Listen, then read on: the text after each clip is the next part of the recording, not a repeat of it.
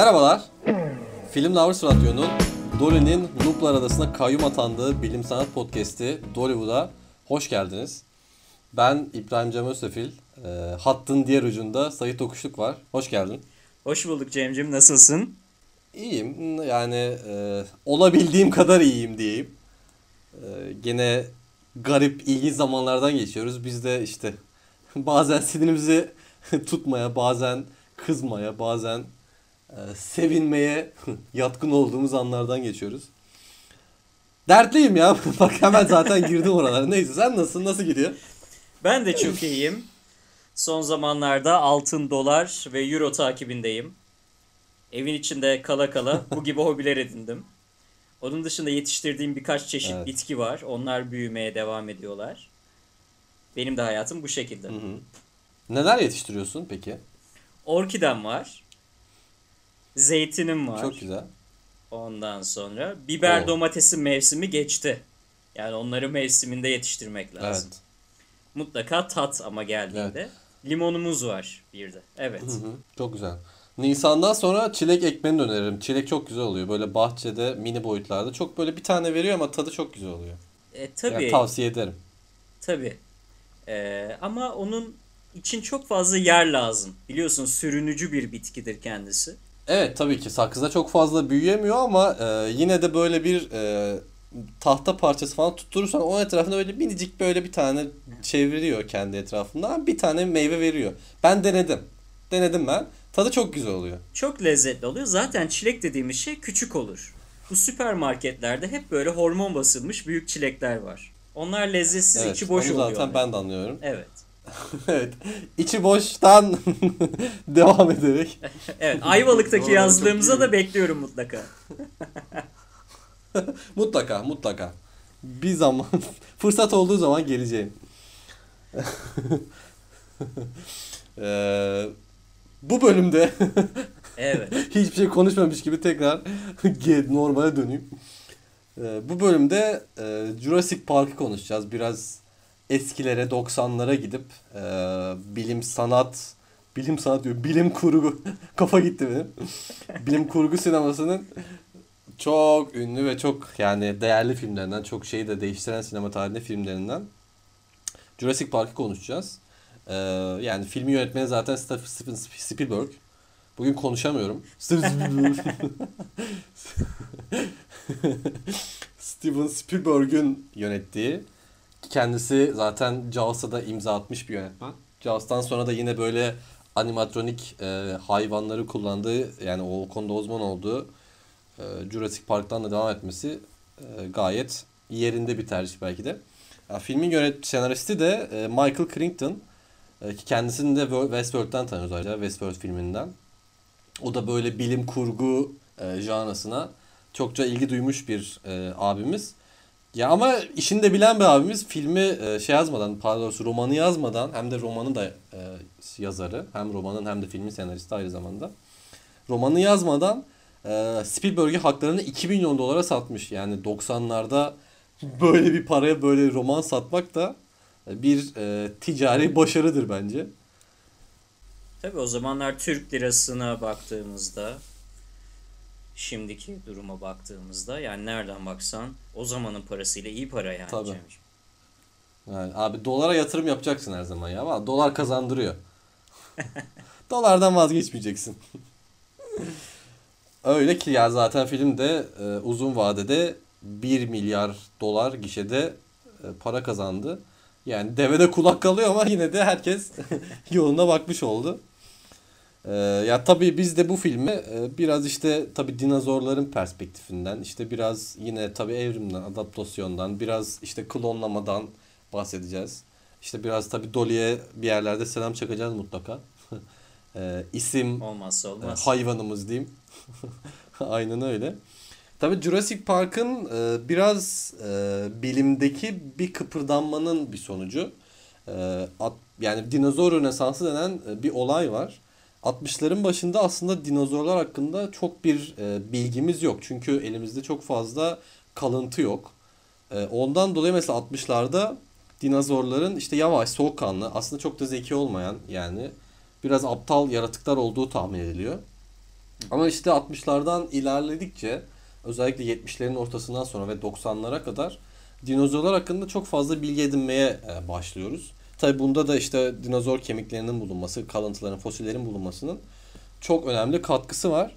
Dolayısıyla bu dönemde e, aslında dinozorların tahmin edildiği gibi böyle işte yavaş, soğukkanlı ya da e, aptal hayvanlar olmadığı, öyle söyleyeyim aptal diyeyim, e, olmadığı ortaya çıkıyor. Yani bu arada soğukkanlı sıcakkanlı hala tartışmalar devam ediliyor ama yani soğukkanlı değilse bile soğukkanlı sıcakkanlı arasında bir geçiş formu olduğu tahmin ediliyor.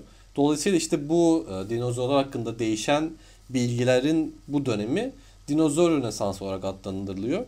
Ve Michael Crichton da bundan epeyce etkilenip e, bunun üzerine bir roman yazmaya karar veriyor ki aslında epeyce de araştırıyor. Yani e, bu dinozor rönesansında, rönesansında büyük katkılarda bulunmuş John Ostrom, e, Robert Becker ki kendisi de zaten 1975'te bu dinozor rönesans diye bir makale yazmış ve e, bu döneme isim vermiş. isim babası yani. İşte Jack Horner var.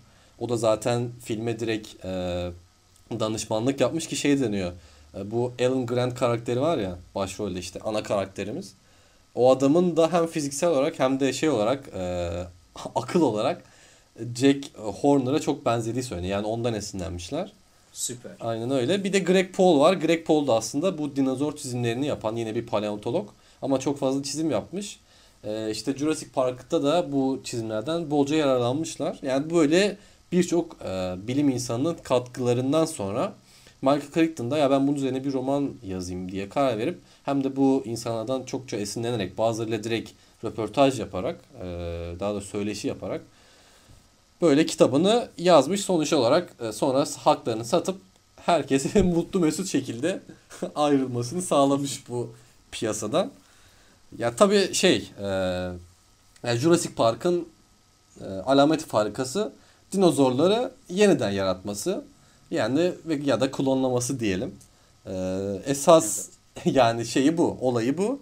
Bunu da aslında filmde böyle kitapta uzun uzun anlatılmış ama filmde Spielberg böyle bir Mr. DNA isimli bir animasyon karakteri yaratarak onu bütün filmin e, bilim kısmına aslında böyle bir 2-3 dakikalık kısma sıkıştırmaya çalışmış. Biz de o Mr. DNA'nın söyledikleri sayesinde e, filmin aslında işte bilimsel background'unu görmüş oluyoruz. Tabi bazı yine yanlışlıklar var, ufak yanlışlıklar. İşte mesela bir DNA'nın 3 milyar genetik koddan oluştuğunu söylüyor mesela Mr. DNA ama öyle bir şey yok. Bir insan genomu belki 3 milyar genetik koddan oluşabilir. Sadece bir DNA'nın içinde o, o kadar fazla genetik kod yoktur. Tabii. Ama onun dışında tabii e, söylediklerinde böyle e, haklılık payı olduğu yerler var gibi geliyor bana. Sen ne dersin? Evet evet evet. Aslında çok sansasyonel bilgiler de var. Hı hı. Olabilir mi olamaz mı diye. Fakat ben genel olarak bu Jurassic Park'ın bilime olan merakını aynı zamanda boşlukları doldurma hevesini çok takdir ettim. Hı hı. Yani bu kısımlarını oldukça beğendim. İstersen biraz böyle dinozorlara bakalım. Hani nedir ne değildir biraz onları konuşalım istiyorum. Hani böylelikle Jurassic Park'a daha güzel bir gezi düzenleyebiliriz birlikte. Olur. Yani ya şimdi dünya böyle durağan değil. Her zaman canlı çeşitliliği artmıyor. Ee, yok oluşlarımız var. Çok ciddi yok oluşlar var. Şu anda belki insanların neden olduğu bir yok oluşun içindeyiz. Belki kendimizi de yok edeceğiz bilemiyoruz ama biraz böyle geçmişe bakacak olursak bundan 250-300 milyon yıl önce yine dünyada bir büyük kitlesel yok oluş gerçekleşiyor. Hı hı. E, fakat e, hani şunu da ekleyeyim. Bu, bu yok oluşta hali hazırdaki canlıların %95'i, kara canlılarının %95'i, e, deniz türlerinin %95'i, kara canlıların ise %75'i yok oluyor. Böyle bir yok oluştan bahsediyoruz. Fakat dinozorlar bu krizi fırsatı çeviren canlılar oluyor. Bu fırsatı iyi değerlendirecekler ve 160 milyon yıl boyunca dünyaya hüküm sürecekler. Çok uzun bir süreç aslında. Hani biz Homo sapienslerin 200 bin yıldır dünyada olduğunu farz edersek. Aynen öyle.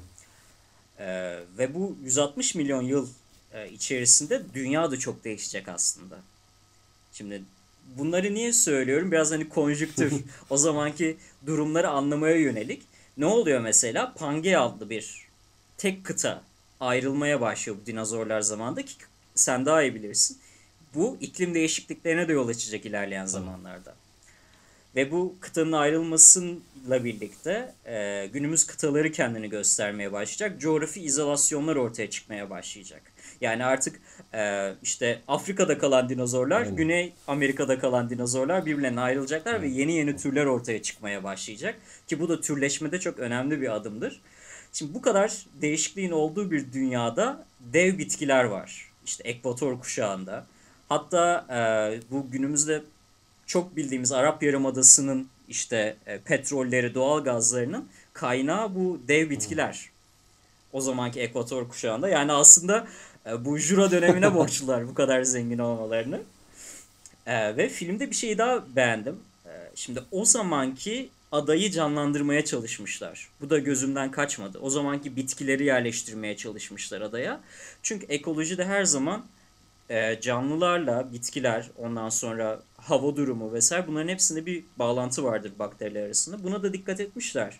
Ya o yüzden bazı noktaları yakaladıkça böyle çok sevindim. Bu kadar laf ettim ettim dinozorun ne oldu hakkında hiçbir şey söylemedim bu arada. Giriş. Bu girişti. Şimdi gelişme. Lü- Lütfen beni durdur arada. Böyle bir şey çok heveslendiğimde beğendiğim zaman kaptırıp gidiyorum yani. Ben de seni dinlemeyi seviyorum. Böyle dinlerim ya anlattıkça. Senin de bahsettiğin gibi dinozor korkunç sürüngen anlamına geliyormuş Yunanca'da. Hı hı. Ee, ve leğen kemiklerinin özelliğine göre de hani bu leğen kemiğine hepimiz biliyoruz sanırım. İki sınıfa ayrılıyorlarmış. Yani aslına bakarsan sürüngen olduklarını söylemek bence yanlış. Kesinlikle. Ee, yanlış. Yani bunlar işte kuşlar ve timsahlarla işte 250 milyon yıl önce ortak bir ataya sahiplermiş. Ee, kuşlarsa filmde de aynen söyledikleri gibi günümüzde dinozorların temsilcileri. Aynen öyle. En yakın akrabası kuşlar. Kuşlar evet. Ee, tavuklar. Tavuk yerken her zaman dinozor yediğimi düşünürüm zaten. Büyük bir ayrıcalık. Ay- Aynen öyle. Ya onun için evet bu e, çok fazla da vurgulanıyor işte dinozorlarla kuşlar arasındaki bağlantı ve soy ağacında da yani tabii bu soy ağacı milyon yıllar önce ayrılmış olsa da hala yani e, şeye göre ekolojiye göre akraba olduklarını çok rahatlıkla söyleyebiliriz. E, Yani işte o adayı oluşturuyorlar. İşte dinozorların yaşaması gereken habitatı oluşturuyorlar. E, habitatı da yaşam alanı olarak Türkçe'ye çevireyim. E, ve dolayısıyla onların bir dinozora ihtiyacı var. Bir, bir- bu dinozoru üretmek için e, Ember denilen Türkçe'de galiba kehribar diye çevirebileceğimiz e, kehribarın içinde bir e, sivrisinek buluyorlar. Ve o sivrisinek yani e, ne kadar yıl önce 125 milyon yıl önce diyorlar galiba. Yani yanılmıyorumdur umarım. E, bir dinozor kanı içmiş ve o kanı içinde bulundurmuş. Ve kehribarın içinde o kanı e, bir şekilde e, korumuş. Ve bu bulunan kehribardan e, sivrisinekten kan örneği alarak dinozoru üretiyorlar. Dinozor yumurtası üretiyorlar ve oradan da yetişkin dinozorlara eviriyorlar. E, yani teorik olarak e, yani olabilirli duruyor ama için içine biraz girdiğimiz zaman e, yani soru işaretleri var. Bu arada e, yani yine e, Michael Crichton'ın e, iyi olduğu bir alan diyeyim ya da iyi olduğundan ziyade yani boş konuşmadığı bir alan oldu şöyle ortaya çıkıyor. Mesela 1982'de entomolojist e, George Poyner e, 40 milyon yıllık bir kehribardan sinek DNA'sı e, yani çıkardığını iddia ediyor. Tabi bu 80'lerde olduğu için şu an e, yani yanlış oldu bilmiyorum ama öyle bir iddia var. Yani sonra mesela 92'de de Raul Cano ve David Griboldi isimli gene iki tane entomolojist bu sefer 30 milyon yıllık bir arıdan ve termitten DNA çıkardığını iddia ediyor. Tabi bu e, bilimde e, çok büyük bir çığır açabilecek bir gelişme olarak addediliyor ama daha sonra işte bu e, deneyler tekrar edilmeye çalışılınca farklı bilim insanları tarafından tekrar edilemediğini görünüyor ki zaten bilimin en önemli olaylarından biri yaptığın bir deneyin tekrar edilebilir olması ve bu o olmayınca da işte şey o yaptığın bilimin değeri azalıyor ki öyle de oluyor. Yani 90'ların sonuna doğru tekrar edilemediği ortaya çıkıyor ve e, bir araştırmada da aslında e, bu şeyin e, ekstrakte etme olayının kontaminasyondan dolayı ortaya çıktı oluştu ortaya çıkıyor. Daha çok yani şey o e, şeyden aldıkları sivrisinekten alabildikleri minik DNA parçalarını e, kontaminasyonla e, mantarla birleştirip sonra bunu DNA ekstrakt ettiklerini düşünüyorlar. Ama aslında ekstrakt ettikleri şey ya bir dinozor ya da bir e, sivrisinek DNA'sından ziyade e, bir kontaminasyon DNA. Dolayısıyla çok değerli değil. Ama işte Michael Crichton tabii 90'ların hatta 80'lerde 80'lerin sonunda bu kitabı yazdığı için onların etkisinde yazıyor. Ondan dolayı onu biraz aklayabiliyoruz. Ama e, yani gerçeğe baktığımız zaman böyle bir şey mümkün değil. Yani mesela 2013'te Manchester Üniversitesi'nde yapılan bir araştırma var. E, 11 bin yıllık bir e, Koppel denilen bir yapı var. Yani yarı fosilleşmiş kehribar ya da amber diyebiliriz. Ya da amber mi diyeyim ne diyeyim amber amber kehribar böyle Kehribar. Da garip geliyor, ilginç geliyor. Neyse Kehribar'dan devam edeyim. yani oradan işte 11 bin yıllık e, bir Koppel yani yarı fosilleşmiş Kehribar'dan iki farklı arının DNA'sını çıkarmaya gayret ediyorlar. Ki bunu da yani 90'larda mesela bu PCR denen bir yöntemle yapılıyor. Çok da artık biliyor herkes. E, Sağlık Bakanımızın PCR dediği normalde PCR olarak adlandırılan teknik de yapıyorlar ki PCR'ın e, şey oranı hata oranı biraz yüksek. Mesela Manchester Üniversitesi'nde yaptıkları çalışmada Next Generation e, Sequencing diye bir şey var. Çok daha spesifik, çok daha doğru sonuçlar veren. Ona rağmen bu 11 bin yıllık kalıntıdan DNA çıkaramıyorlar.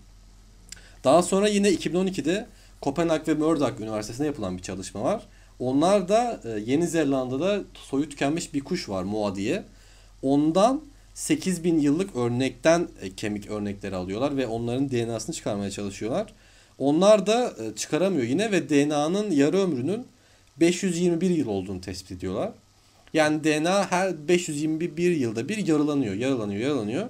Ve en iyi koşullarda bile e, yani bütün DNA'nın en az dağıldığı koşullarda bile 6.8 milyon yıl korunabildiği ortaya çıkıyor ki Evet. dinozorların 65 milyon yıl önce yok olduğunu düşünürsek gene bu imkansızlığını ortaya koyuyor ki aslında 1,5 milyon yıldan sonra da DNA'dan anlamlı bir şeyler çıkarmak çok mümkün değil.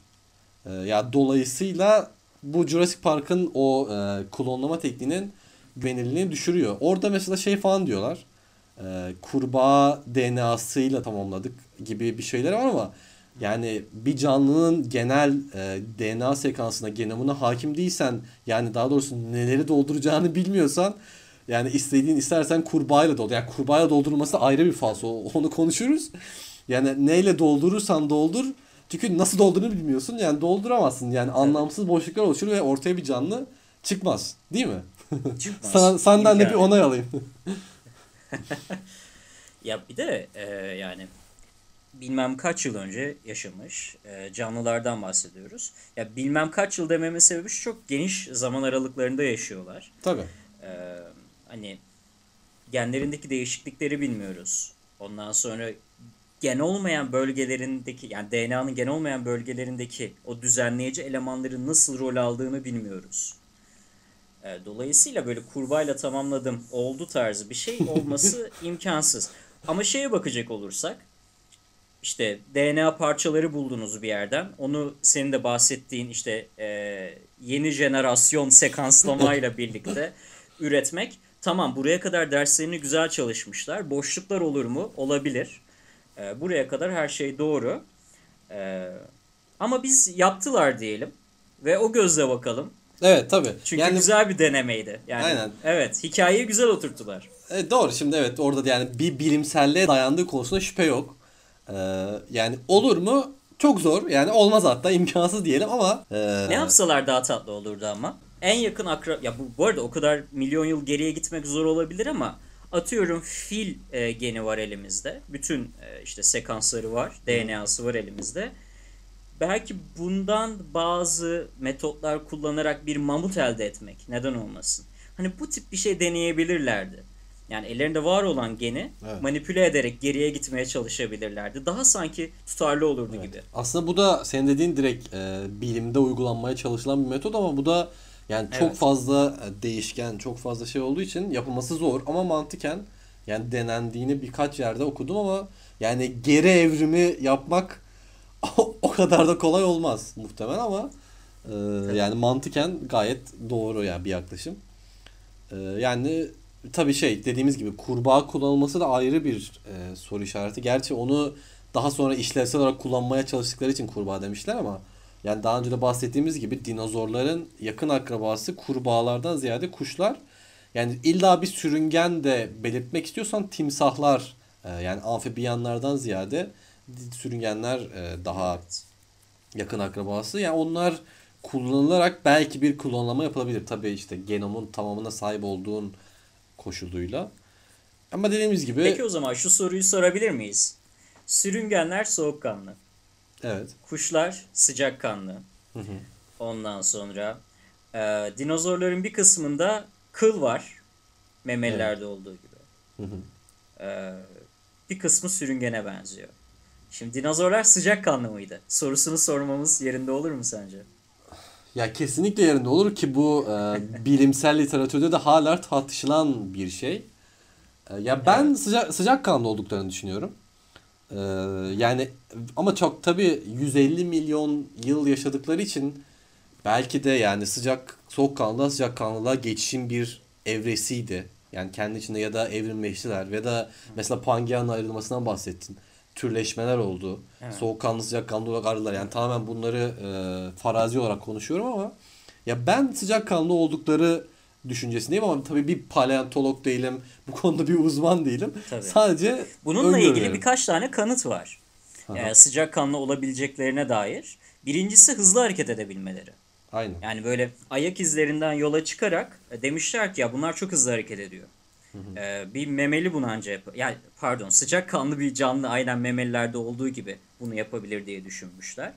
E, ondan sonra kemikleri çok hızlı büyüyormuş. Mesela dinozorların buna baktıklarında bu da sıcakkanlı olacaktı olabileceklerine yönelik bir e, diğer kanıt. Yani benim bulabildiğim bir diğer kanısı şu dünyanın o zaman da soğuk bölgelerinde e, dinozor fosilleri bulunuyor. Hı. Yani o bölgelerde yaşayabilmeleri için yine sıcakkanlı olmaları lazım. Veya senin dediğin gibi bir şekilde oraya adapte olmaları lazım. Ee, sıcakkanlılıkla ilgili mitler bunlar. Ee, söylentiler bunlar yani. Anladım. Yani evet genel algı sıcakkanlı oldukları yönünde ama hala yani soğukkanlı olduğunu düşünen bilim insanları da yok değil. Yani kesin bir kanıt bulunamadığı için e, yani şu an bir e, şey yok. Konsensus yok öyle söyleyeyim. Ama yani Tabii. Genel yargı so sıcakkanlı oldukları yönünde ki aslında Jurassic Park'ta e, bunların işte dinozorların sıcakkanlı olduğu iddiasını doğrular nitelikte şeyler gösteriyor. Birincisi hızlı koşabiliyorlar. İkincisi de mesela mutfak sahnesinde e, dinozorlar soluk verdiği zaman metal üzerinde böyle buğulanma olduğunu görüyoruz. Süper. Bu da demek oluyor ki onlar ortamdan daha sıcaktalar ve sıcakkanlılar yani e, ortama göre sıcaklıkları değişmiyor. Aslında Jurassic Park orada tarafını belli ediyor. Ki Aynen. yani zaten filmin danışmanı Jay Corner da dinozorların sıcakkanlı olduğunu düşünen bilim insanlarından. E, Jurassic Park'ta yani şeyin yönünü böylece belli ediyor. Ya fakat şöyle bir şey var. Ee, onlar şeyde dinozorda e, Jurassic Park'taki dinozorlarda daha doğrusu tüy görmüyoruz hiçbir şekilde. Orada aslında muhtemelen bir yanlışlık var ki aslında şey Steven, Steven Spielberg de böyle e, tüylü olmalarının yeterince korkutucu olmayacağını düşünüp oradan şey yapmış. Hatta şey düşünülüyor. Bazı dinozorların mesela filmde çok bahsi geçiyor. Velociraptor'un e, çok renkli mesela tüy, e, kuyruğunun pembe olduğu söyleniyor. Kuyruk tüylerinin pembe Evet. olduğu söyleniyor. Şimdi etrafta böyle e, unicorn gibi koşarsa Jurassic Park'ta yani filmin tabi korku ögesi biraz baltalanabilir. o konuda bir tercih meselesi ama yine de dinozorların tüylü olduğu söyleniyor. Kesinlikle öyle. Bu e, ben de hemen e, dayanamadan sözüne girdim. Bu e, Jura dönemindeki bütün canlılar hani o diyorlar ya ara geçiş formu yok ara, ara geçiş formu. Hepsi ara geçiş formu. Ya şey göremiyorsun. Yani böyle işte sürüngene benziyor. Bitti. Hayır. E, memelilere özel bazı özellikler taşıyan dinozorlar var. Bir tarafı da sürüngen falan. Böyle çok fazla canlı var. Yani e, isteyenler biraz bakabilirler bu duruma. Ee, bir de şey Jurassic Park'ta çok çok bahsettikleri bir konu var. O da benim gözümden çok kaçmadı. Sürüyle avlandılar mı avlanmadılar mı? Bunu birkaç defa vurguluyorlar. Ee, Evet o da bir tartışma konusu aslında. evet o da bir tartışma konusu ama sürüyle avlandıkları yavrularına baktıkları yani sosyal ilişkiler kurabilecek kadar zeki olduklarını e, söylüyorlar son zamanlarda ve beyin vücut oranları da günümüzdeki türlere yakınlık gösteriyor dinozorların. Yani aptal hayvanlar değil bunlar. Zaten şeyden bahsettik ya. Bir pedal işte yani iki ayak üzerinde yürüme ile beyin arasında doğrudan bir ilişki olduğundan hep bahsediyoruz ya. Evet, Gerçi evet. bu biraz insanlardan yola çıktığımız ya da insan ve maymunlardan yola çıktığımız bir yargı ama her zaman o bir pedal, bir pedal Türkçesini bilmiyorum bir pedalın. Yani iki ayak üzerinde yürümenin e, beyinle doğrudan bir ilişkisi olduğu aşikar yani. Evet. Ya bu becerilerin yüksek olması lazım. Yani sürüyle avlanmak da kolay bir şey değil. Günümüzde bile e, biz bir böyle ekip çalışması yapacağımız zaman hep bir kişiye yıkılır değil mi o? ya, bu kadar insanız. Sürüyle avlanmak kolay bir şey değil. E, aynı zamanda Kesinlikle. insanları da zaten e, bu kadar diğer türlere nazaran baskın kılan şey e, bu zeka faktörü. Şimdi şey var hani bir kriz de başladı bu dinozorların hükmü. E, bir diğer krizle de son buluyor aslında. Ondan sonra artık işte 60 milyon yıl önce memeliler bu sefer de baskın tür olmaya başlıyor. Memeliler bu arada canım minik öyle geceleri avlanan dinozor abileri ortadan çekildikleri zaman ortaya çıkan Ayak altında Hani dolaşma. Sevimli türler. Ayak altı da çok. Ama işte bu şey e, fırsat böyle bir şey. Krizi fırsatı çevirmek böyle. Bu korku yapısında olmasak yani bu kaçma yapısında olmasak şu an hayatta kalmıyor olurduk. E, maalesef ki insanların işte e, böyle yeni dünyayı keşfetmesiyle birlikte insandan kork- korkmayan birçok hayvanın öldürüldüğünü görüyoruz. Keşke onlar da korksaydı. Yani şu anda böyle bütün hayvanlar neredeyse bizden kaçıyorlar. Bu aslında onların evrimsel bir e, sonucu diyebilirim. E, özellikleri diyebilirim. Bu arada dinozorların yok olması ile ilgili de birkaç bir şey var. Hani konumuz dinozorlar olduğu için söylüyorum. Meteor olacağını söylüyorlar. Ee, iklim değişikliği, yani meteora bağlı iklim değişikliği. Bakteriler hastalıklar olabilir. Ondan sonra Evet. çok büyük bedenleri olduğu için e, aç kalmış olabilirler. Veya dinozor yumurtalarını yiyen memeliler olabilir. Evet. Ki mesela şey de yani mikroorganizmaların ya da bakterilerin o eğer ki onları yok olması neden olduysa bu onların sürü şeklinde yaşadığı savını güçlendirir. Çünkü sürü şeklinde yaşarsan e, bulaşıcı hastalıklara daha e, susceptible. Bugün Türkçe kelimeler aklıma kesinlikle gelmiyor. Açık, evet, oluyorsun. Açık hale geliyorsun. Mesela dünyada koronadan 1 milyon insan ölmesinin sebeplerinden biri bu. Yani çok yakın yaşıyoruz birbirimize. Ve bunun da bir etkisi oluyor. Yani bu da böyle bir dipnot olarak belirtmek istedim. Bir şey daha söylemek istiyorum. Senin bu anlattıklarından çıkan sonuç. Yani ne olursa olsun korku tiranlığı bitiyor değil mi? Mesela dinozorların korku tiranlığı sona erdi. Yani korku tiranlığı bir Evet. süre sonra bitiyor. Bu akılda bulunması gereken bir şey. Hem sosyolojide hem biyolojide doğada yani biz mesajımızı vermiş olalım. Bunun üstüne hiçbir şey söylenmez. Bir su içilir yani. Aynen öyle. Yani şey dinozorların böyle biraz anatomisinden de aslında bahsetmiş olduk işte sıcak kanlıdır, soğuk kanlıdır. Şey de ilginç bir nokta. Ee, mesela Spielberg e, şeyleri dinozorları bu özellikle Velociraptorları çatal dilli yapmak istemiş. Ki kitapta da bunlar yine çatal dilliymiş. Çatal dil aslında bize en çok yılanları andırır her zaman. Ve yılan da bir sürüngendir ve aslında e, dinozorun yakın bir akrabası değil bildiğimiz kadarıyla. Ve buna e, Jack Horner yine filmin e, şeyi danışmanı engel olmuş. Demiş ki böyle bir şey mümkün değil. Onun için biz onların dilini çatal yapamayız ve filmi aslında yine burasını kurtaran bir hamle yapmış. Onun dışında da işte mesela Velociraptorlar çok filmde geçiyor yine. Çok ama çok Evet. büyükler aslında. Şeylerin Velociraptor'da normalde böyle hindi boyutunda işte tavuk boyutunda olduğu söyleniyor. Burada bir insan boyutunda hatta insandan büyükler. İşte bahsettiğimiz gibi tüyleri var. Ama yani işte şey e, filmde gördüğümüz o Velociraptorların gerçekteki Velociraptorlardan ziyade De Deinonychus diye bir tür var. Ona benzediği farz ediliyor ama Velociraptor ismi böyle daha cool gelmiş. Hem filmin senaristine hem Spielberg'e. Oradan yürümüşler. Ya benzer şeyleri mesela T-Rex için de anatomik olarak bazı özelliklerinin çarpıtıldığı gerçekleri var. Mesela T-Rex'ler de tüylü. Ya da T-Rex'ler filmdeki kadar hızlı değil. Mesela bir T-Rex filmde jip falan yakalıyordu. Demek ki saatte 150 kilometre, 150 metre yapması gerekiyor. o kadar hızlı değillermiş. Ama yani T-Rex'lerin gerçekten avlandığı e, söyleniyor ama mesela şey özellikleri varmış. E, onların çok büyük e, şeyleri var, kuyrukları var. Birbirlerine kuyrukları da bu arada yine pembe, bazılarının pembe olduğu söyleniyor. Kuyruklarını sağlayarak birbirlerine kur dansı yapıyormuş. Yani T-Rex'in birbirine kur dansı yaptığını düşünsene yani e, insan aklında böyle e, insan yiyen canavar vahşi bir hayvanı aslında gerçekte böyle kur yaparken kuyruk sallaması falan çok garip yani garip geliyor insana. Yani ku- kuşlarda olduğu gibi aslına bakarsan değil mi? Aynen yani ya biyolojide çok yabancı çok anormal şeyler değil ama böyle yani büyüyorken hepimiz bir şekilde Jurassic Park'a maruz kaldığımız için ya T-Rex bize inanılmaz korkunç bir şeydir.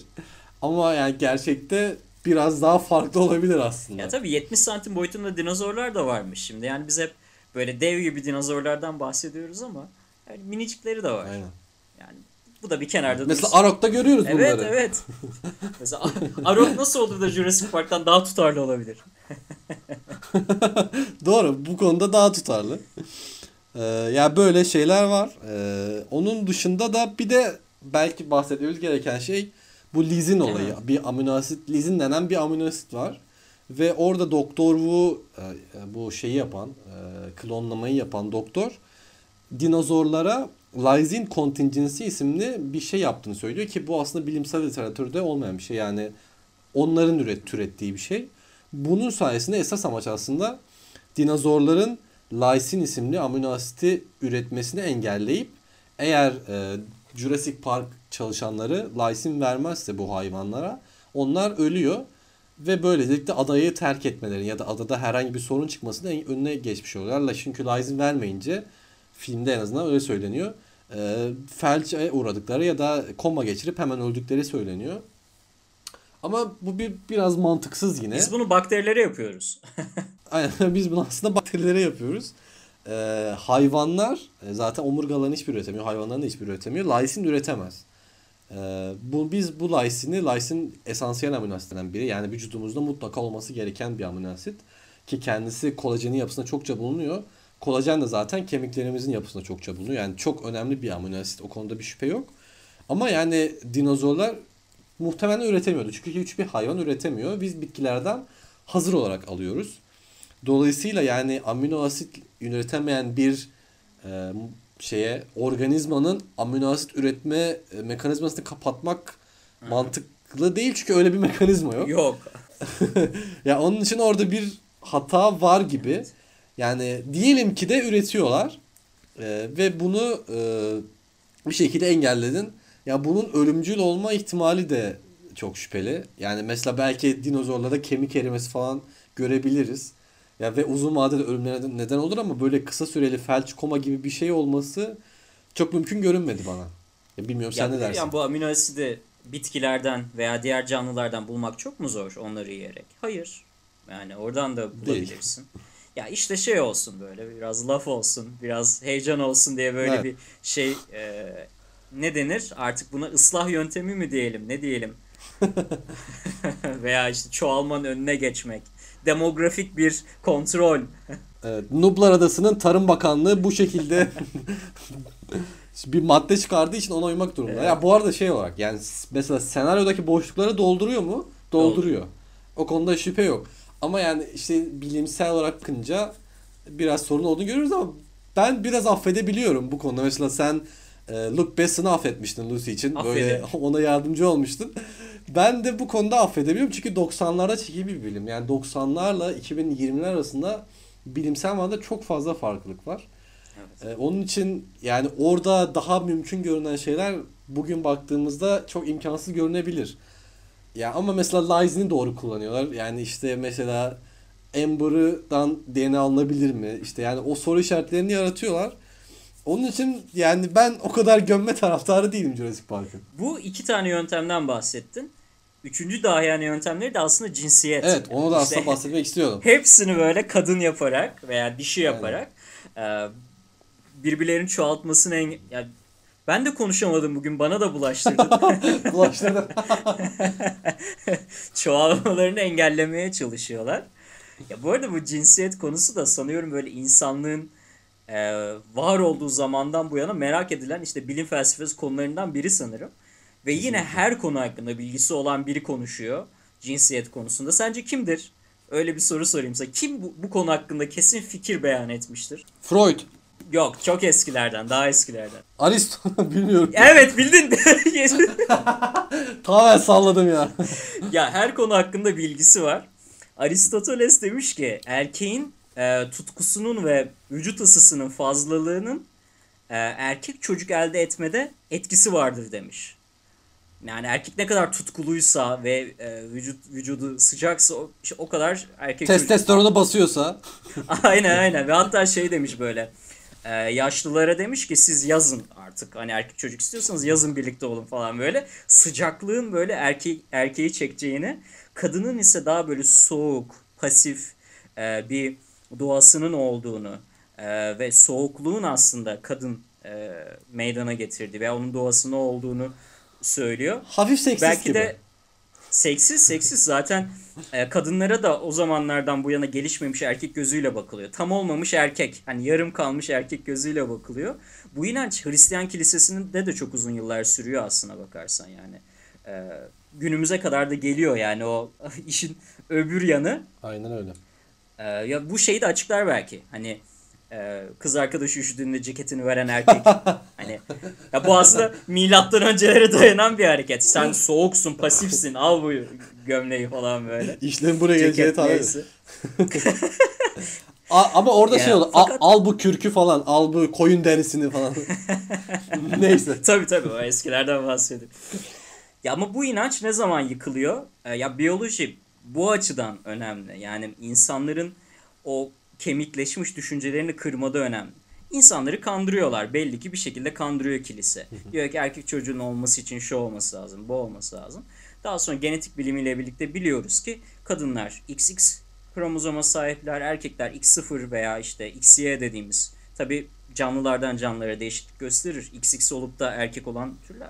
Neyse yani genel olarak e, İnsanlar için. genetiğin- En azından. İnsanlar için yani genetiğin, e, DNA'nın e, incelenmesiyle birlikte bu işin sadece çevresel faktörlerle belirlenmediği ortaya çıkıyor. Günümüzdeki algı şey e, ne derler sonuç şu, şu e, cinsiyetle ilgili çevresel faktörler artı DNA cinsiyeti belirler. Çocuğunun cinsiyetini bilmek ve belirlemek isteyen çiftleri de podcast başına davet ediyorum. Dollywood büyük fırsatı ayağınıza getiriyor şu an. Filmde cinsiyet belirleme konusunu e, bilim insanları nasıl çözdüler inan bilmiyorum. E, çünkü memelilerde, böceklerde, kuşlarda hep farklı senaryolar görülüyor. Yani öncelikle cinsiyet belirleme konusundaki tüm sırları çözdükleri, daha sonra ise DNA'yı kesip biçme işlerindeki başarılarından dolayı Jurassic Park için çalışan bilim insanlarını kutluyorum. Yani bir dakikalık saygı duruşu da onlara yani. Hemen ardından da e, cinsiyetin öyle hormonlarca kolayca belirlenmeyeceğini mesela nasıl anlarız? Androjen insensitif sendromu var e, bu işi açıklamak için. Yani sadece hormonlarla cinsiyetin belirlenmeyeceğini açıklamak için. E, ne oluyor burada? XY kromozomlu insanlardan bahsediyorum burada. Erkek e, genetiğe sahip bireyler var. İnsensitif, androjen insensitif sendroma sahip bireylerde. Fakat bu bireyler tamamen dişi görünümlü Cem.